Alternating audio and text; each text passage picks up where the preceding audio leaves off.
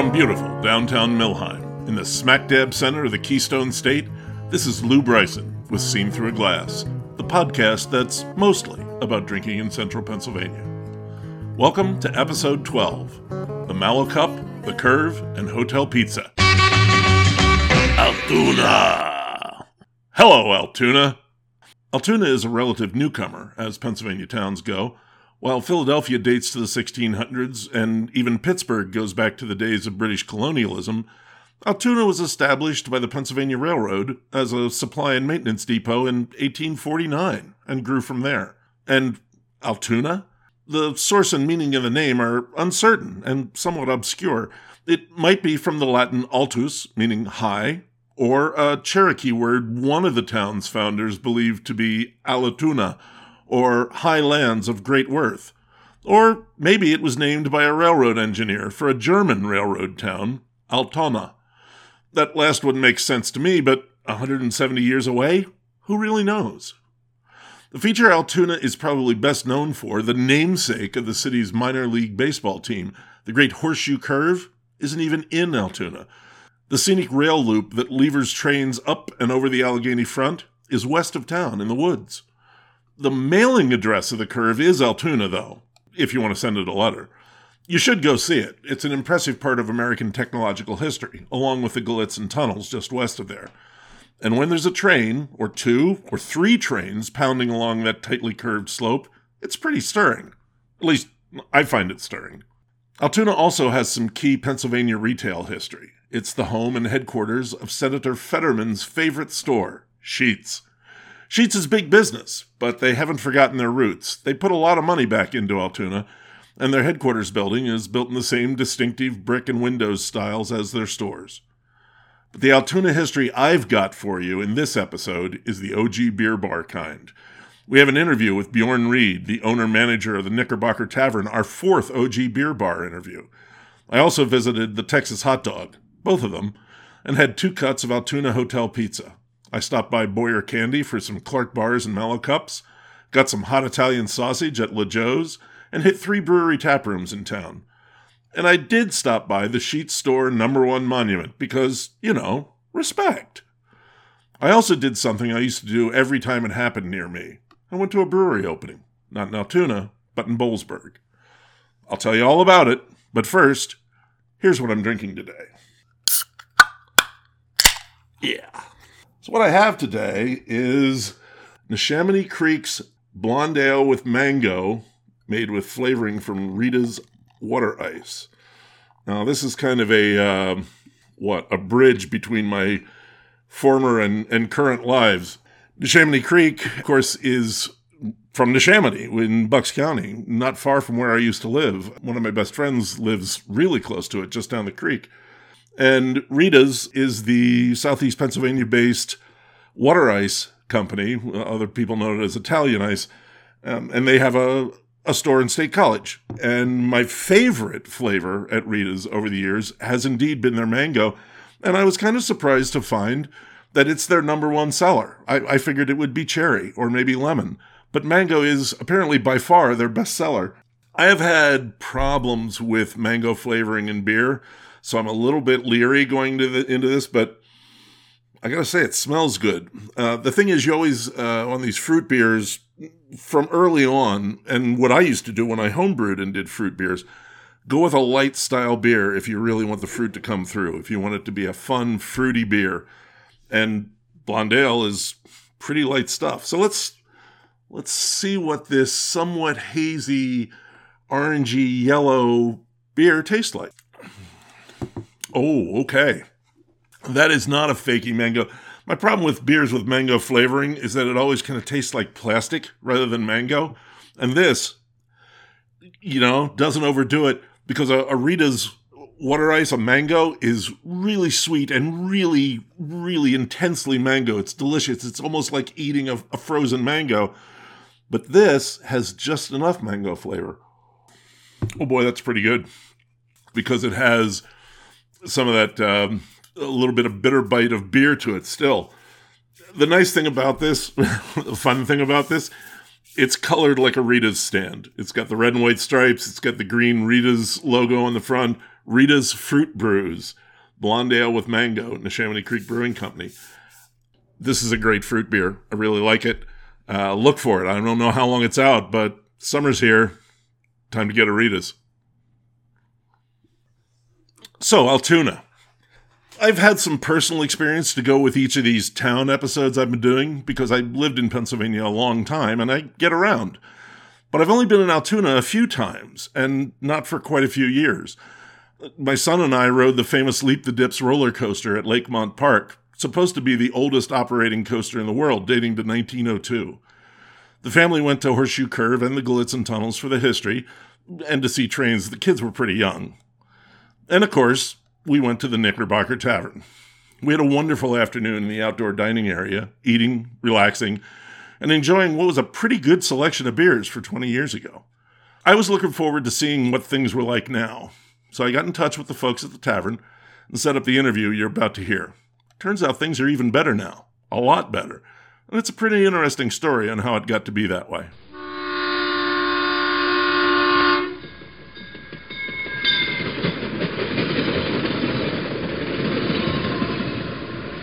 Hey, I'm I'm here with Bjorn Reed, the owner, partner, manager, everything guy at uh, Knickerbocker in Altoona. How you doing? I'm doing well. How are you? I'm happy you're here. I'm really glad to be back here. It's been a long time. Yeah, yeah. And I, I got to be honest, the place is looking great. And I mean, we were just talking before the interview about the whiskey selection. I can't wait to get to that. But some amazing stuff there. But I, I really want to talk about the uh, the bar and the beer program first because that's what I mean. This is one of these uh, original craft beer bars. I mean, I remember coming here twenty years or more.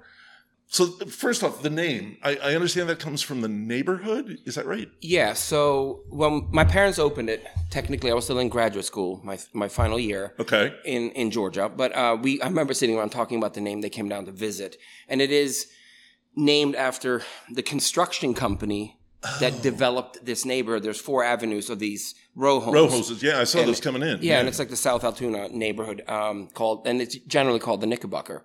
So the construction company named it after themselves, basically, in, in the early 1900s. But yeah, that's that's sort of where we got the name, and then of course Tavern is yeah, yeah Tavern. yeah. So how long has the building been here, and has it been a bar? Okay, so the property was finished in 1904, Okay. so that's a long time. It was a hotel for a little while. It, it was a couple different things. It was a little corner store that carried kerosene heaters and and stuff because there were a lot of transient workers that worked lived in these homes.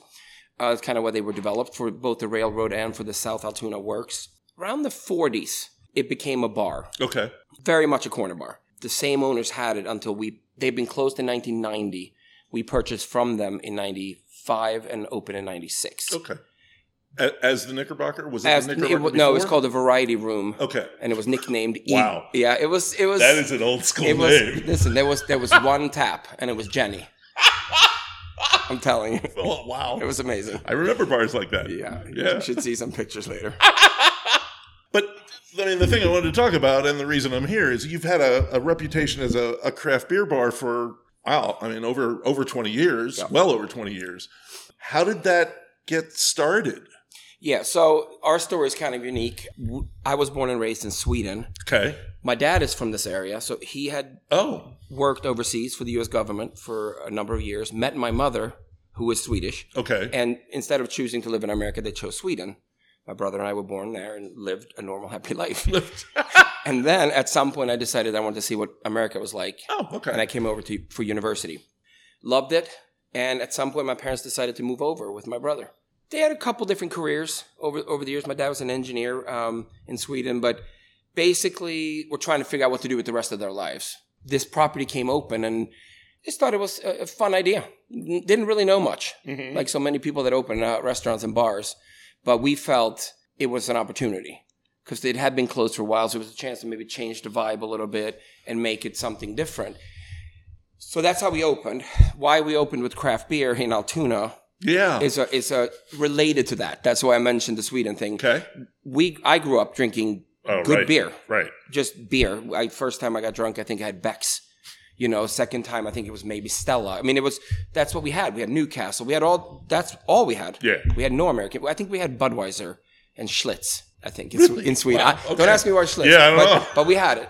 So coming over here, I was shocked a little bit at what it was lacking in terms of beer. Sure. And that's not no. There's no hubris or anything. It just that was my It's perception. I, extremely different. From yeah, it really is. Yeah. And still uh, is really. I, I think I think so. Yeah. So I, in my travels, then as as I moved, I went to Penn State for a year. I went to University of Pennsylvania for a year. Three years at Emory Law School. So in those travels, including with my good friend Dave Staub at Zeno's, I started tasting beer. It tasted like home, essentially. uh huh. A different version of home, but it tasted real. Right. Uh, whether it was stouts, Carol Stoudt's a lovely Yeah, yeah. lady, or if it was Victory back in the day, it could have been Celis, Pete's Wicked Ale. I mean, so that's kind of how that got started. And I think my parents came to me and said, "What? what is there something you want to contribute? How do we contribute?" And that's how sort of Huh. craft here came about. Yeah, yeah. It was very challenging in the beginning. I'll bet. People would walk in every single day and be like, "Don't you have regular beer?" Like literally saying, "Don't you have regular beer?"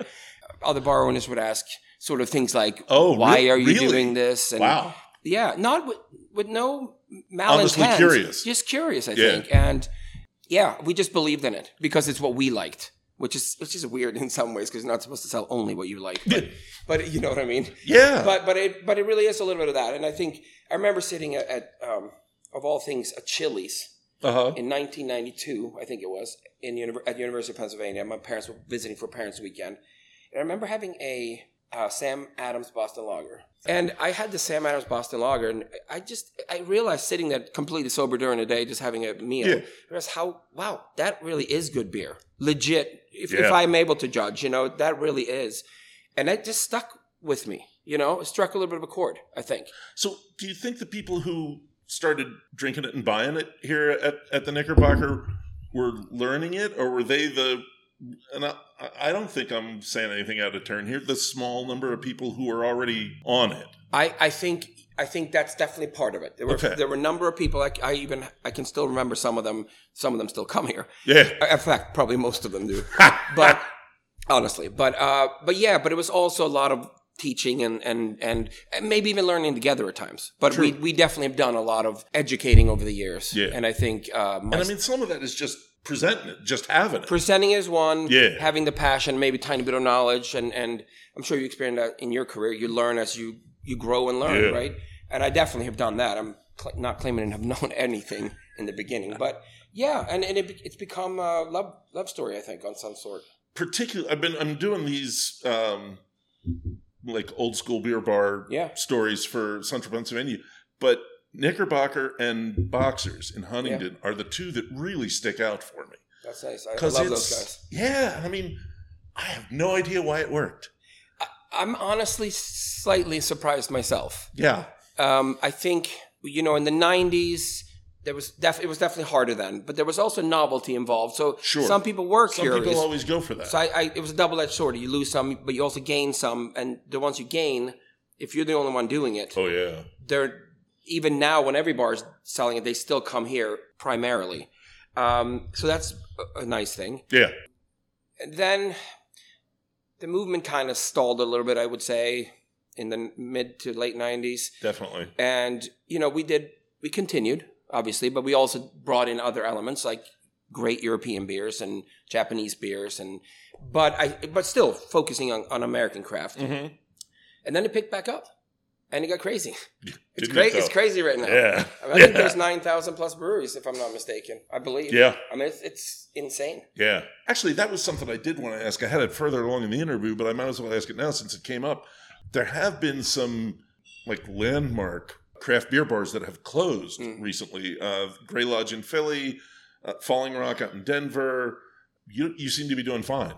Yeah. Knock wood. Yeah, no, oh, always, every single day, Always, every right. single day. Um, yeah, no, we're doing. We're, we had our best year ever last year, Oh, so wow, so, that's so that's a sign that things are working. Yeah. Um, hopefully, it's a better year this year. I- think what we what I've done and what we've done here, and I, I I'm not taking all the credit by any means, but we've continuously developed and I think grown and try to move the bar on some not Have the to, bar but a, a bar and Right. and for us it, it's we've grown a lot in terms of food when we started everything was basically frozen Mm-hmm. now every single item on the menu is from scratch Really? which is a Wow. huge effort for anyone who works in a kitchen That's no- immensely impressive. it's it's so much work. We have a herb garden outside. and uh, trying to bring in elements that keep people coming back, whether it's freshness of food, four different menus a year, um, a little bit of luck, and and I think cocktails and whiskey. Yeah. And I, I really do think so. I think during COVID, I hate that I have to use that right now, but during COVID, I think there was such a people locked in their homes and they might be drinking beer and wine, but they weren't making cocktails and they weren't making great cocktails Yeah. with five to seven ingredients and shaking them. And um, and I think coming out of that, I think people really. It, our cocktail program grew tremendously. I mean, tremendously alongside of our sort of whiskey and spirits program. Well, let's let's talk about the whiskey and spirits program because you Yeah. were telling me some stuff before Yeah. we set up that amazed me. Yeah, it's a little crazy. Yeah. Numbers. Roll out that number because it's a stunner. So okay, so we get. I'm, I'm an obsessive collecting, hoarding type person already, and we've gotten to the point where we have over 900 different selections of whiskey. and that's just whiskey. That's whiskey. okay. So when I say whiskey, I'm I'm counting but, Japanese. but you're not talking about like gin, vodka, no, no, no. any other spirits. You're No, not talking about spirits. You're talking about 900 different. whiskeys. We are definitely over 100 gins, though. So I'm interesting. You really? Interestingly, brought gin up because I also love gin, of course, and especially Okay. in cocktails. But yeah, no, the whiskey's become my next sort of obsession, I think, and it's been going on for quite a while. I, I mean, I, I obviously I understand Yeah, that. it didn't happen. It doesn't, didn't happen overnight, especially in Pennsylvania, where you have to, you know, be very Sure. careful with buying, and and you also have very there are very few opportunities to buy high end stuff based on how the situation is set up, and right. so you have to work very diligently. You have to use the relationships you've had for a quarter of a century, and that's kind of worked in our favor in terms of the whiskey, but also a little bit in the beer. You know, sort of when everyone's not to go back too far, when everyone else started selling craft, what we were able to do, I think, was to utilize those those relationships that have been there for longer than most breweries have been there, hmm and sort of go further. Uh, have house beers made. Our friends at Bullfrog make a, our house pilsner, and Oh, nice. and sort of set yourself apart. And you talked about growth and stuff, and Mm-hmm. set yourself apart in other ways. And I think utilizing those relationships have been tremendously important for us. In the whiskey, same thing. Relationships with, uh, with spirits companies. Uh, we talked about Dad's Hat. And our yeah, I mean, Herman. we're, we're I, sitting eight feet from a collection of barrels that you've got from a, I mean, a, a single barrel program. Absolutely. Yeah. Um, so, like I said, the Dad's Hat one was a gift from Herman. I, I met him when they had just opened. Oh, Had yeah. a tasting in in um, at the concourse in Pittsburgh. We didn't know each other, and we do now. But but uh, as far as the others, yeah, it's barrels we've purchased through a single barrel Mm-hmm. program. Um, uh, gone to Kentucky to pick them at times, not every time, but uh, and and guess what? We're running out of them. I mean, that's that's how fast how fast that Yeah. that whiskey bug has hit people. It's it's not. I thought it was going to slow down, but it, I don't think Oh, so. no, it definitely has not. It hasn't, especially not, at least not around here. Uh-huh. Let's just say that. No, no, I think that's that's pretty much everywhere. You you were mentioning your your storage. You've got. I mean, we're essentially sitting over a room full of whiskey. Without a doubt, a room a room that is so full that I now running out of room in the alpha on the shelves, so I have to Oh, put wow. things in crates. Okay, So This probably, sounds like my house, to be honest. and I and, Yeah. and I understand that. yeah, it's yeah. it's to the point where you know I got to think about every bottle I buy, but then I still buy them. but, but you know what it becomes? I have such great per- staff. It, Mm-hmm. It's they've really taken to cocktails and whiskey, of course, beer, and they really do a great job of selling it. They do a great job of pushing it and sort of explaining to people, well, if you've had that wild Oh, turkey, why don't we try the wild turkey 13 or Yes. the father and son or and it's just really um yeah it's it's it's rewarding to work with people like that and when it comes to our single barrels yeah of course they're going to sell that first Yeah. it's also in our Well, but I mean, you almost you almost have to hand sell that Y- because you do Yeah, you show people the label and Right. say look this and quite frankly they're usually really good because we've had a panel of five to seven people in kentucky tasting them so it's been tremendous growth in that area in the last i'd say three to five years collecting for 15 but three to five it's Right. really like yeah. so it's been Yeah. fun yeah Getting back to beer. yeah So you have twenty taps. Is there a focus? Do you do you like run mostly American craft? Is that right? Right. So, so what you're asking is how we curate the the draft line. Yeah, Yeah. yeah, So what's that- on? there's definitely a focus. Um, I organized the beer list mentally by sort of flavor profiles for people. So like hops, fruit and spice, Mm-hmm. tart and funky, you know, roast. So there's always going to be something of, of each category on. Okay. So there, you're always going to have one style, two or three Maybe one's a big imperial stout, barrel aged, perhaps. One is a, a, dry Irish stout. One is, you know, coffee stout, let's say, or mm-hmm. one, maybe one is a nitro. But you're definitely high focused on American craft. We sell. I, I sell, you know, Reissdorf, Chimay, Delirium, of course. But but more important, more often than not, you'll see mainly regional and even somewhat local cr- American craft. Okay. Certainly national as well, but I'm say I'd say a lot of Pittsburgh breweries, Okay. Philly, and in between, of course. Then a couple little more local, and then some some big ones like you know whether it's Lawson's or whatnot. I mean you know, but but as far as styles, it's, it's pretty heavy in IPA still. I mean I hate to say Everyone it, is.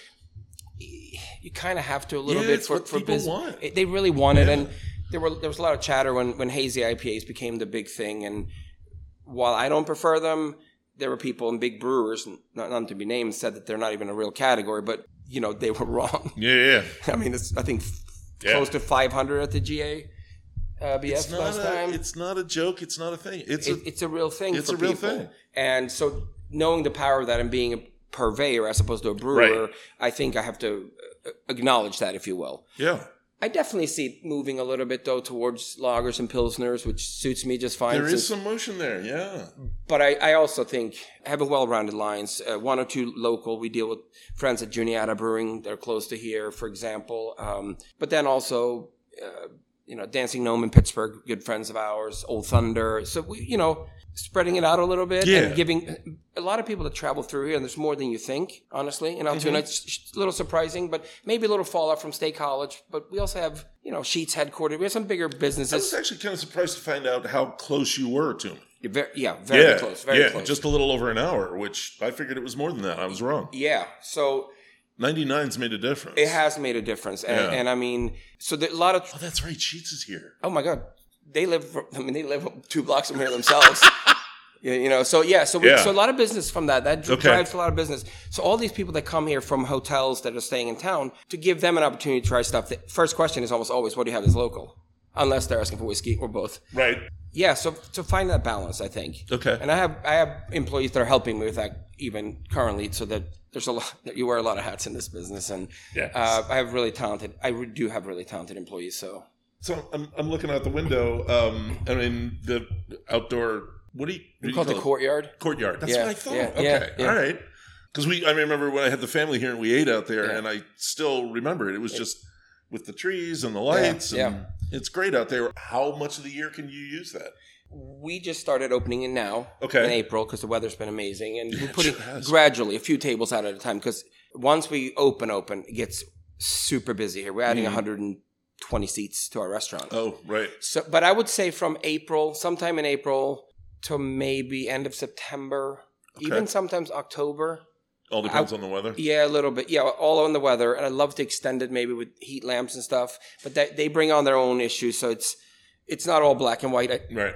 I do think I, I'm striving to be able to use it even more. hmm When we opened that 15, 16 years ago, it made a tremendous difference in our business, in our in the life of our business. It, it- I don't say put us on the map would be wrong, but we, we got a lot busier. Right. There was no not a lot of places to sit sit outside in Altoona, No. even in Central PA. I was going to say, it's not So, just Altoona. It yeah. became like a thing, and um, yeah, so that that's it's, I have great respect for the core for that. It's really been a part of our our growth, um, and to try to utilize it more. And is that a is that a European inspired thing? Um, Because it looks kind of yeah, I mean, again, I think it's a little bit of okay a little bit of my travels over here in different cities that I've lived in, and yes, and of course home. You know, in in, in whether it's Sweden or Germany or anywhere, it's there's a lot there's a lot of places that look like that. Yes. I Yes. would, I would say. Yeah. I mean, I've seen, to be fair, I've seen places look, look a lot like it in Oklahoma. So Well, yeah, yeah, exactly. Yeah, other yeah. people have the same idea. Yep. No, Yeah. we're, oh, no, we're not claiming to be the only one. Right. Trust me. So I, I mean, my last question was going to be, um, I mean, where do you see things down the line? Do things keep going, and maybe not just for here, but Central PA? Yeah, I, I think so. I mean, I think the industry is going to keep growing. That's for Mhm. sure. I, I mean, food and restaurants are always going to be around. I think craft beer will continue to grow. I think whiskey will continue to grow. Sure seems that way. And I, I do believe we will as well. I think, honestly, just putting back into your business, you know, being energized, having your staff be energized. Um, I don't say reinventing things, but just growing and, and learning and bringing new things to the table. Uh, whether it be in, we're, we're launching a, um, for example, a uh, non-alcoholic cocktail series Oh. that we're launching on, a, coming up very, very soon. Actually, we've been working on true cocktails Mm-hmm. um, not fruit juice cocktails, um, with even non-alcoholic spirits and other such things, and you know, continuing to keep things fresh and see see you know how that takes, and and yeah, just growing, you know, as Yeah. a, as a person, but as a business as well. Okay. Yeah, Bjorn, uh, thanks very much. I appreciate you coming in early. I mean, we're sitting here. It's like what ten thirty in the morning. It's I do appreciate you taking the time. Absolutely, I'm glad you're here. All right, I intend to be back. I love it. Thank you. Take care, man. You too.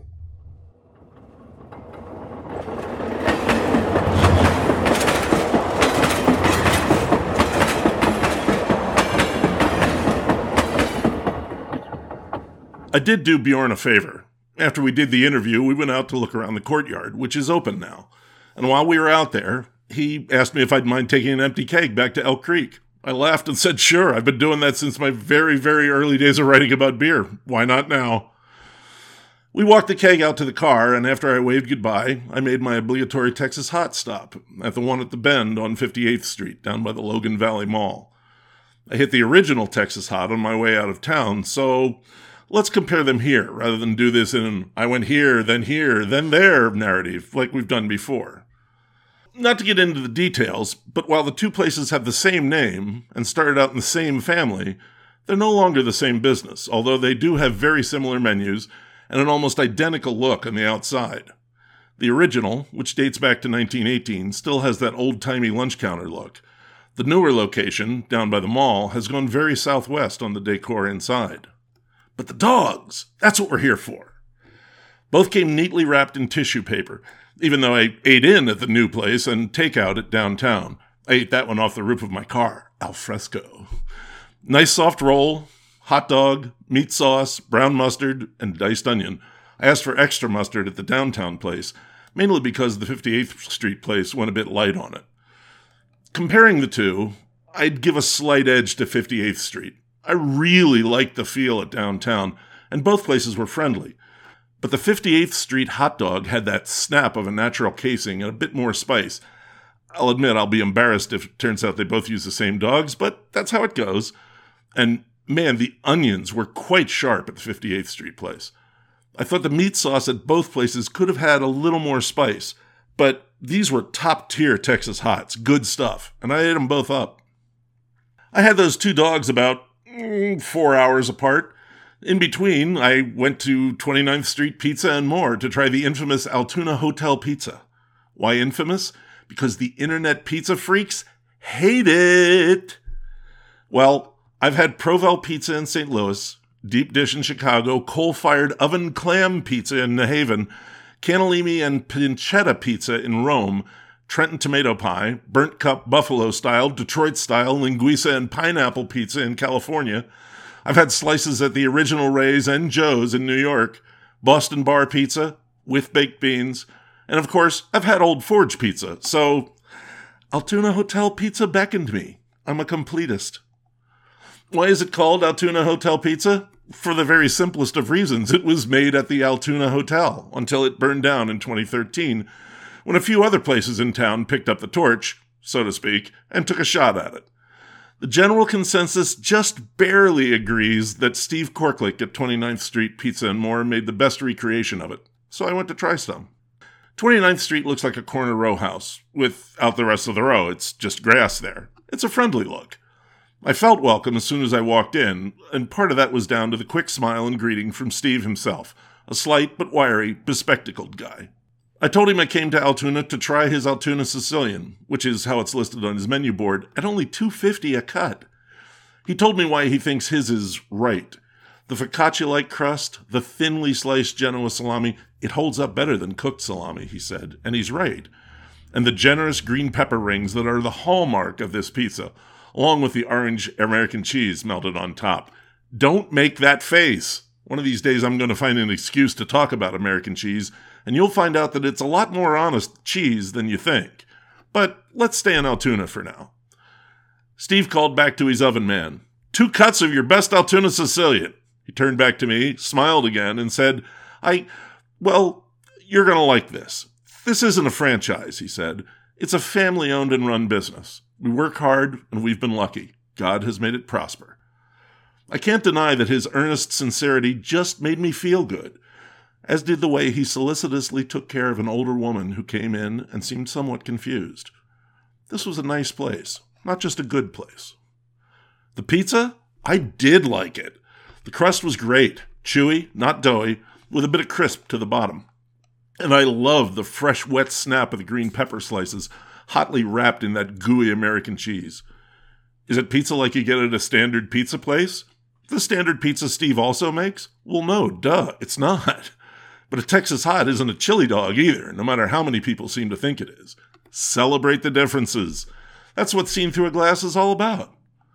I did do two other food stops. The first was La Joe's Genuine Italian Sausage, where they expected me to be getting a sandwich. One of the employees, a young woman, was sitting on the steps in the shade, eating a small container of white chicken chili, and that was tempting too, but I was already pretty well stuffed with that Texas hot and two cuts of pizza. I just wanted some stuff to take home. So I wandered their two aisles for a little, looking at sauces, aseptic pack Italian tomatoes, pasta. There's a tennis racket pasta? I did not know that. Peppers, olives, tinned fish, spices, and all that.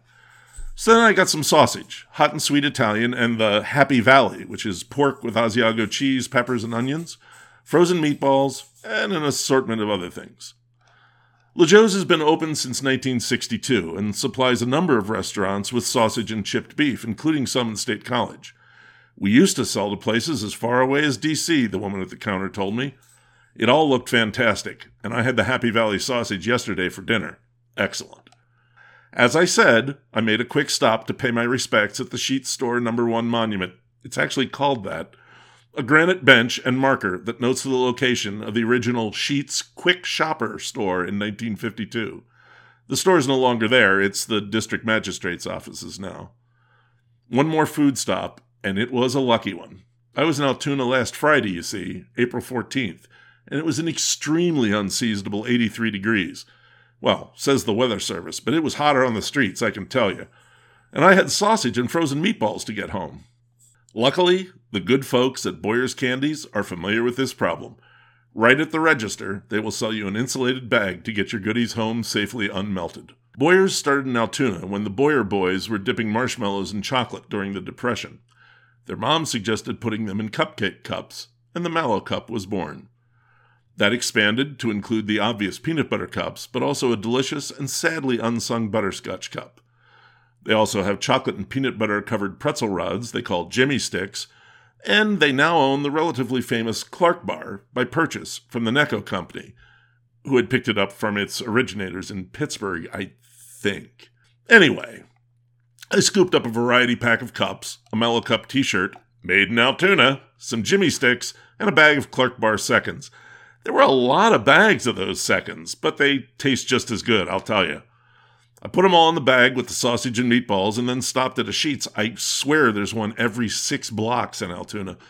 And bought a large cup full of ice tied up in a bag. 25 cents. Everything was nice and cold when I got home three hours later. In case you were wondering, yes, I did make three brewery stops in town. I parked across from the Cathedral of the Blessed Sacrament because there was blessed shade there and strolled down the hill to the 1400 block of 11th Avenue. That's where all three stops were, right on that one block. Mark it on Google. My first stop was Levity Brewing's Altoona Tap Room. Their main brewery is in Indiana, PA. It was fairly quiet at around 2 p.m., a few other folks at the bar, two guys at a table, and I could see the small brewery down a level in the back. Levity makes most of the beer in Indiana, but they do specialty batches here. The bartender helped me pick a beer from the 23 taps of house and guest beers, seltzers, and cider. I got the straight red, an amber ale mild that was a low alcohol, nicely malty glass, relaxing stuff. The menu was stuffed with fun sandwiches and an interesting sidebar chili, mac and cheese, or chili mac. Reminded me of the menu at the old tap room at Legend Brewing in Richmond. You could get chili, omelets, or chili omelets. I took a pass. That pizza was still riding pretty good. I had a nice chat with the bartender, and I would have liked to stay, but I finished my beer and headed back out into the sunlight. I wandered down the block to J.J. Hadley's on the corner of the avenue and 14th Street, which the place hadn't even been on my radar. I just happened to see their brews sign as I walked down from the cathedral, so I had to check it out. I pulled up to the bar, and the waitress handed me a beer list. There were guest taps, and there were house beers, and Railroad City beers. But the waitress said there was no brewery on premises. The beers were made at Railroad City. I got in touch with co founder John Reevnak after I got home, and he confirmed that. He told me, There are beers that we have specifically made for Hadley's, different hops and yeasts. There are beers that Railroad City has that we don't offer, and ones that we have made that they don't sell. So, JJ Hadley's is what I guess you could call a contract brew pub, and they were quite open about it when asked.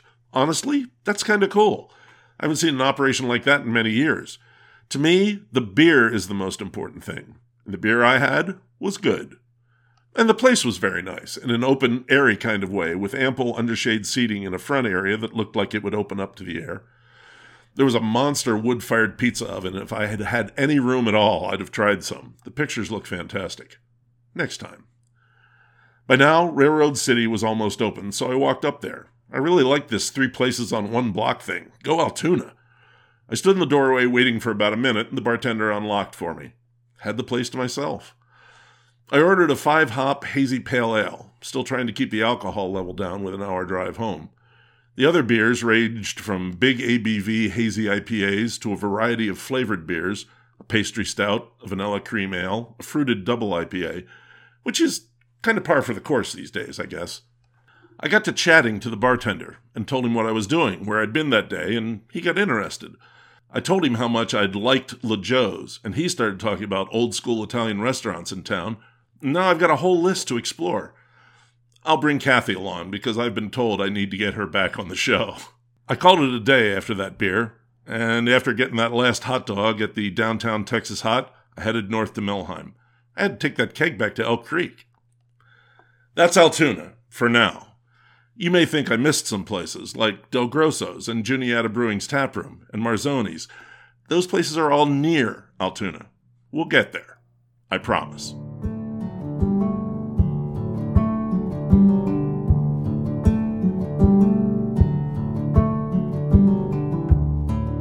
I told you I went to a brewery opening. It was just last week at Boal City Brewing in Boalsburg. If you listened to episode 4, you might remember that Dave Staub had retired from Zeno's and was going to be the manager at this new place. I interviewed him there before it was finished. Whew, or heated. Last Wednesday morning, Dave texted me. Open tonight, 5 to 9. I hastily rearranged my schedule a little, and I was there about 4:30, as one does. Things were busy as the last bits of construction dust were tidied up, glasses were polished, and one annoying bit of kit on the ceiling had Dave up on the bar with a roll of duct tape. I grabbed brewer Mike Smith and we went back to the brewery. He's running a specific mechanical brew house. He said he'd looked at some fancy new ones, but he knew specific, knew how they ran, and decided to stay solid with that. Can't go wrong there. He opened with two IPAs, a hazy and a West Coast type, a Belgian golden ale, and a brown ale. He had a Pilsner and a Gose in the tanks, which were not quite ready yet. He told me about the men's room ceiling. It's wood from a replaced Penn State basketball court. The bar and the cup rails around the perimeter of the tap room feature wood and roofing from a local old barn that had been torn down, finished and fitted together by local craftsmen. The south wall is a faithful reproduction of an old topographic map of the area. He had to talk to other folks, so I settled at the end of the bar. Dave caught my eye, gestured at the taps with a cocked eye. The brown, I called, and he brought it over, brimming with foam and a deep chestnut brown. It was delicious, chocolatey, but not overly rich. Now people were coming in, and a buzz was starting. Mike was relaxed, but Dave and owner Gordon Coffin were buzzing, clearly excited that things were finally happening. I'm sorry I missed going over on the warm days. Someone had to go to Altoona. Me, mostly. But we'll definitely be back for more at Boal City to enjoy the gorgeous outdoors and the well crafted beers. Congratulations!